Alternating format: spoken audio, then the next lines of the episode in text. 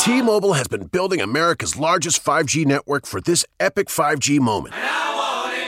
Introducing the new iPhone 12 Pro, now at T-Mobile, the leader in 5G coverage. Download, upload, and game at 5G speed in more places. Unleash the power of iPhone 12 Pro with T-Mobile. Capable device required. Coverage not available in some areas. Some uses may require certain plan or features. See T-Mobile.com. Está começando mais um Cast Médio, podcast oficial da saúde digital, e hoje nós iremos falar sobre as duas principais notícias sobre saúde digital do mês de setembro. São elas: a primeira é algoritmo da HRV para diagnóstico da doença arterial coronariana, e a Avante desenvolve sistemas para prevenção de acidentes com idosos. Bom, começando com mais um, um, episódio de notícias, e a gente traz essa grande novidade, o desenvolvimento do primeiro algoritmo da HRV para diagnóstico de doença arterial coronariana. Bom, mas primeiramente o que é HRV? Esse, é, essa sigla vem do inglês Heart Rate Variability, que é nada mais é do que variabilidade da frequência cardíaca aqui no nosso português.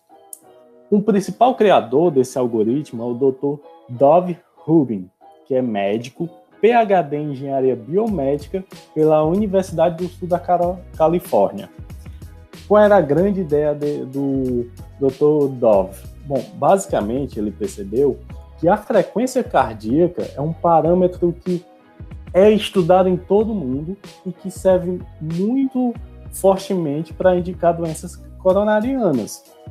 Então, o que é que ele pensou? Bom, vamos individualizar a abordagem do paciente, já que esse vai ser o grande passo nessa medicina moderna. E aí, com essa ideia, e ele viu que era fácil ter acesso a essas frequências cardíacas e também era fácil de medir essas frequências cardíacas, ele fez, ele criou um algoritmo, claro, ele mais uma série de é, pesquisadores da área, que nada mais, nada mais faz do que pegar é, essa frequência cardíaca e estudar suas minúcias, estudar suas alterações durante ensaios clínicos de doença arterial. A partir desse momento, ele pôde perceber que em, determinado, em determinados pacientes ele conseguia prever é, os sintomas iniciais é, das doenças coronarianas. Então aí você ganhava tempo para já dar aquela atenção ao paciente e quando a gente fala de é, doenças arteriais, principalmente do coração, tempo é fundamental. Então, quanto mais precocemente você atende o seu paciente, melhor vai ser a evolução daquele paciente. E é justamente essa a ideia desse algoritmo. O nome desse algoritmo é Heart, é, Heart Trends basicamente tendências, é, tendências cardíacas. É bem sugestivo o nome, não é não, Gabriel? Sim, bem sugestivo, com certeza. Basicamente, é, esse algoritmo, enquanto nós, é, como médicos, como os enfermeiros, conseguimos avaliar a frequência cardíaca unidimensionalmente, ou seja, se ela está elevada ou diminuída, o algoritmo consegue ver até mesmo três parâmetros, então três dimensões do dado daquela frequência cardíaca. Então ele acaba se saindo do normal e vendo as minúcias. Então isso vai ser fundamental para você ganhar esse tempo. Então você consegue predizer é, um infarto agudo do miocárdio, por exemplo, é, só com a análise desse algoritmo. É, ele foi testado em diversos ensaios clínicos e realmente é, propuseram, falaram é, em um artigo que ele teve êxito, mas que ele continua sendo testado porque quanto maior o aprimoramento, melhor para o paciente, melhor para o sistema e até mesmo para o próprio algoritmo é, melhorar. Que... Esse teste é, é justamente para isso, né? para deixar algo mais refinado, mais preciso, mais direto. É diminuir as chances de erro da análise. É, justamente. Eu estava refletindo é, ultimamente, eu até vi uma frase inteligência artificial sempre vai ser melhor do que ela é hoje. Quanto mais você testa é, os algoritmos baseados em machine learning, mais ela aprende, mais sofisticada ela fica para o seu objetivo. Essa é a percepção e a importância que a gente tem justamente desse treinamento e do volume de dados que a gente precisa ter, porém, dados é, que são ditos precisos. Então, quanto mais precisos for esse dado, os dados, quanto mais dados nós dermos, mais como que eu digo, mais preciso fica o processo de diagnóstico. Maior precisão, justamente. E o que a gente pôde observar é que a área clínica de cardiologia é, parece que está se alinhando à de radiologia. Então você vê um grande avanço na área de cardio. Você já tem vários algoritmos, vários softwares que nos dão auxílio na clínica médica. Não só a de cardio, mas não é que seja apenas a de cardio, mas digamos é. que a de cardio está é, se adaptando melhor ou é, adquirindo com mais facilidade ou sendo menos preconceituoso, talvez nem preconceituoso, com um avanço tecnológico. Justamente. E até a característica intrínseca, né, Gabriel? É, inteligência artificial trabalha com padronização. Então, na área de cardiologia, na área de radiologia, você tem muitos dados que são padronizados. Sim, entendeu? sim. Você consegue obter esses dados de tudo. Se, a pessoa é. vai fazer um, um mapa, o mapa, o AMAPA, a pessoa faz o ECG, faz o eco, esses dados todos ficam guardados e é de fácil análise. A fácil análise que eu digo é fácil treinamento da máquina. A gente mostra normal, mostra todos os alterados. Justamente. Para outras especialidades talvez se torne um pouco mais complicado. Como próxima notícia, nós iremos abordar agora sobre a Avantia. A Avantia é uma empresa que desenvolveu um sistema de prevenção de acidentes para idosos e com idosos. Isso é muito importante, porque é, hoje a sociedade vive um mix entre entrar na terceira idade e estar na idade adulta, certo? Então o que que acontece? O Brasil está se encaminhando para ter muito mais idosos do que jovens ativos. Porém, na atualidade nós temos mais jovens ativos do que idosos. E esses jovens ativos são do mercado de trabalho. Então, o que está acontecendo hoje é que os idosos estão ficando sozinhos em casa, por exemplo, ou tendo que realizar atividades que antes não realizariam sozinhos. E isso irá predispor a acidentes em casa, acidentes nas ruas, que muito que para um idoso precisa ser atendido rapidamente. Então, a Avantia fez um lançamento de todo um sistema de segurança para a prevenção, certo? Não é nem para o fator queda, é para a prevenção de acidentes com esses idosos. E aí, eles contam com uma série de equipamentos, caro, caro, claro. Nossa, quase não sai. Esses equipamentos são um pouco mais é, sofisticados, porém o que vale aqui é a intenção de inovar, certo? É, eles contam com câmeras que são inteligentes, com muita inteligência artificial, muito sinalização do chão através de LED e muitos sensores. Tudo isso para nos dar uma visão maior. Quando eu falo visão, não falo apenas visão de olhar, né? De, cap, de o nosso olhar normalmente, para fazer que esse projeto dê certo. Só que nós temos todo um projeto de execução. Então você pesquisa primeiro, entende o problema e tenta resolver essa dor. Quando a gente chega no processo de resolver essa dor, a gente precisa fazer uma aplicação de caso para validar esse projeto. E essa aplicação foi feita num, resi num residencial chamado Elisa Village. Não sei se você falar esse nome corretamente, mas esse residencial fica lá em Curitiba e as atividades já estão rolando lá desde agosto, certo? É, esse local foi preferido porque lá tem-se mais pacientes idosos e tem toda uma estruturação para que essa aplicação tecnológica fosse posta. Como eu disse, é, o importante é a intenção de se fazer, independente do, do quão tecnológico ou tão caro, porque o importante é começar. Depois a gente vai baixando os custos. E aí, é, esse modelo que agora eles estão tentando validar nesse, nesse residencial foi baseado num sistema, na realidade, num, é, num sistema lá dos Estados Unidos já, em modelos europeus e americanos. E está sendo aplicado agora. E como é que esse sistema é, foi desenvolvido pela Avante? É, os idosos vão estar dentro dessas câmeras, algumas contam até com 100 câmeras, mas também tem um software. Então, entre parênteses aqui, o que é hardware e software? Hardware é a máquina, certo? É o computador ali, o físico que você vê. E o software é o programa que faz essa máquina funcionar para alguma coisa. Porque não adianta de nada eu ter um carro e não ter gasolina. Então, digamos que o carro seja o hardware e o software seja gasolina. Perdão. Melhor, melhor analogia. Essa analogia péssima, mas eu espero que dê para ter entendido.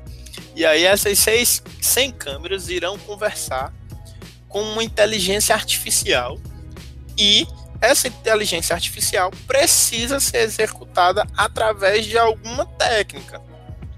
E essa técnica é Deep Learning, que vai enviar todos esses dados diretamente para uma, uma central de gestão, digamos assim, uma central de controle que irão analisar todos esses dados e vão dizer se o paciente caiu, se o paciente se movimentou diferente do que ele costuma se movimentar, se ele se movimentou abruptamente, teve algo abrupto ali que possa indicar uma possível queda, por exemplo, ou se teve alguma mudança diretamente dentro do seu corpo que não seja comum para o paciente naquele momento. Tudo isso fica registrado, formando relatórios e dashboards. Aí a gente dá uma parada aqui. Qual a diferença entre relatório e dashboard? Relatório vai estar tudo escrito do que aconteceu naquele dia, por um exemplo. E dashboard são gráficos, mas são gráficos baseados em contas matemáticas, em cálculos matemáticos, que vão me dizer, por exemplo, em um gráfico de pizza, que esse eu acho que é o mais comum da gente analisar, não vai nos dizer só a porcentagem por exemplo, de tanto de vezes que ele se levantou abruptamente, mas vamos dizer a hora, a frequência, quanto tempo, quantos minutos, quanto tempo demorou em pé. Dashboard é uma análise de dados em forma de gráfico, só que muito mais detalhado. Digamos que seja um resumo desse relatório totalmente em gráficos. Cara, perfeitamente, perfeita a sua explicação, porque até reflete a funcionalidade de inteligência artificial, de é, deep learning. É, então, a capacidade que ela tem de reunir dados que a gente não fica atento, que a gente não é capaz de monitorar, é um grande diferencial. Isso é, é isso é a parte melhor, né? Quando a gente está falando de inovação tecnológica, porque o pós-hospitalar, o pós-médico, ou também o pré, é, o médico em si, o profissional da saúde, ele não consegue ficar conectado com o paciente, certo? Então, o profissional da saúde ou a equipe multidisciplinar não vai poder ficar na casa do idoso 24 horas. A gente não tem nem gente no mundo para isso. Que, digamos assim, são 50% de pessoas idosas e 50% de pessoas para cuidar dos idosos. Nada mais ia funcionar. Então, a gente faz se necessário realmente é, a adesão dessas tecnologias. É, muitos dos ouvintes aqui podem ficar dizendo, ah, mas isso é caro. Concordo. Eu devo ser um dos caras mais chatos do mundo é, em função do caro do barato, do que é acessível ou não. Porém, o importante é iniciar, porque se é. nunca for iniciado, os custos nunca vão ser barateados. Então, iniciativas como essa são muito importantes, inclusive para o barateamento desse cuidado no futuro. Você não vê a questão da pandemia é, que nós vivemos nesse ano? Então você tinha ali produtos que eram caríssimos, ventiladores mecânicos, é, capacetes de oxigenação que eram caríssimos de se fazer e, e quando necessário conseguimos baratear, inovar e ainda gerar é, frutos para a sociedade, entendeu? Então, que, vão, que vão perdurar. Justamente. Então, primeiro você começa na. Claro que você tem custo de pesquisa, tem custo de é, teste, tem custo de implantação, mas a tendência ao longo dos anos é você diminuir e baratear a tecnologia. Essa é a questão. E se a gente for parar para pensar, quanto vale você evitar uma queda de um idoso que chega a fraturar um braço uma perna, que fica de repouso por dois meses, e aí vai tendo mais comorbidades, o paciente fica sujeito a um ambiente hospitalar, se não, fica acamado, e aí aumenta risco de trombose, que aumenta risco de doenças cardiovasculares, pulmonares. Então, se você parar para pensar, algo que evite uma queda é, é muito mais do que simplesmente só evitar aquela queda, mas evitar complicações que aquele paciente pode ter, inclusive que pode levar ao óbito. É toda a qualidade de vida, tanto para o paciente como para a pessoa que está cuidando desse idoso, porque a gente não sabe a análise financeira de ninguém, mas vamos lá. Você precisa trabalhar. E aí seu pai, sua mãe e sua avó precisa ficar em casa. Seguindo essa lógica, se ele cair, alguém vai ter que cuidar dele. É. E outra. É necessário é, essas inovações, mesmo que caras, porém não se preocupem. Num, num futuro que eu não posso dizer o tempo, é, irá ser barateado cabe a gente também lutar pelo barateamento. É, o importante é que começar. É o que a gente vive falando no cast médio aqui. Começar é a chave para você construir um futuro. Comece. Se alguém disser que tá ruim é porque você tá indo no caminho certo. E aí, para a gente é, finalizar esse produto da Avante, é, ele conta também com um sensor, sensor detector de calor. Por que, que isso é importante? Porque os locais que os idosos costumam ir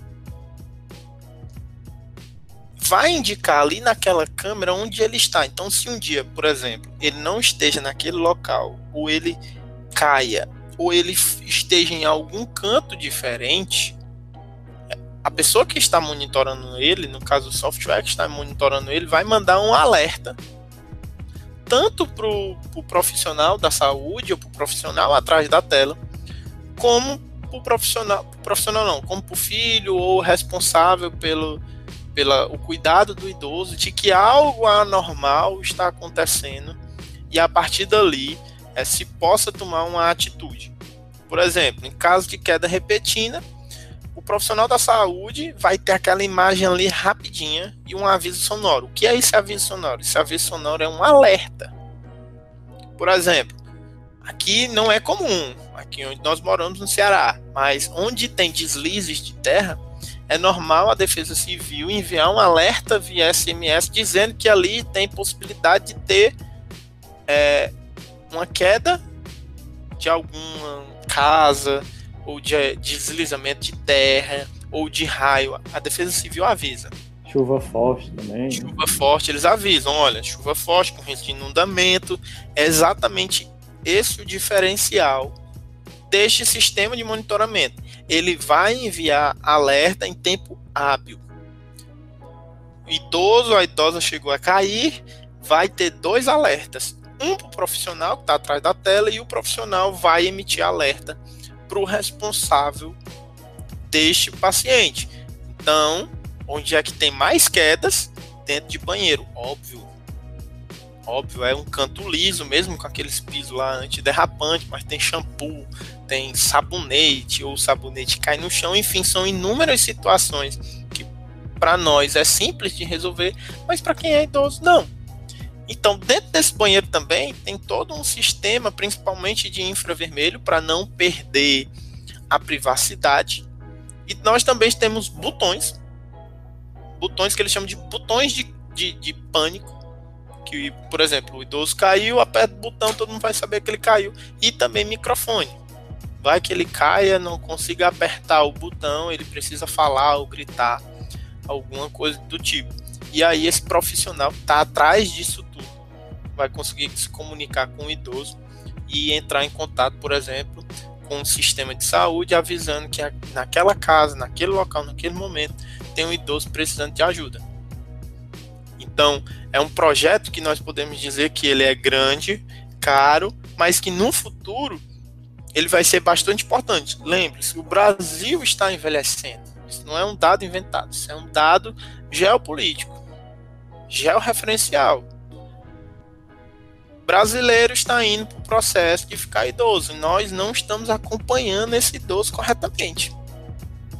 Então, pensando nisso, todos esses problemas, a Avantia Labs cria esse produto que tem a finalidade de prevenção e de anteceder plan é, planos de ação. Prevenção, antes do idoso cair, a gente já envia alerta para o filho: olha, está acontecendo tal coisa, tal coisa, tal coisa, tal coisa, presta atenção nele.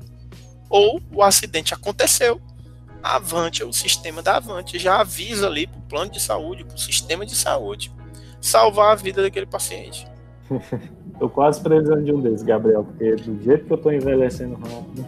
O cabelo já tá caindo, né? É. É, pelifandros, tem que avaliar, né? Tempo de enchimento capilar. Vamos fazer uma, uma, uma semiologia com você bem direitinho, uma anamnese, um exame físico. Pode deixar, eu me responsabilizo por isso. Então, pessoal, a gente vai finalizando mais esse cast médio por aqui. Agradecemos a atenção de vocês até o final. E gostaríamos de pedir também que vocês nos seguissem nas redes sociais. O meu Instagram é Gabriel Santos, Gabriel.santosmed. Qual é o teu Isaac? Meu é Isaac Carioca com dois As. Com dois As, e tem que falar que é dois As, que já vieram me perguntar no Instagram se era só com A. Se não, bota lá I-Z-A-C-K. é, ainda inventa um nome. Ai não, gente. Seguir também o nosso site. Qual é o nome do site que eu esqueci?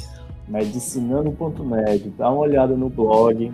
Semanalmente a gente posta essas notícias e toda segunda-feira a gente está fazendo uma série de notícias, ou melhor, de ensino sobre saúde digital. Então lá a gente vai postar semanalmente é, áreas de interesse da saúde digital, como é que a gente pode começar a estudar saúde digital e uma infinidade de temas que a gente vai trazer para vocês.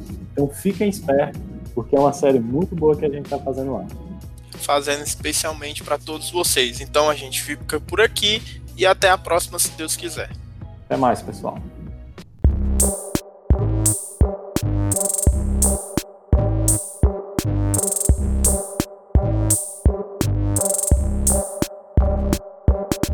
No family movie night is complete without some delicious ice cold Coke. Pick up Coca Cola at your nearest retailer today.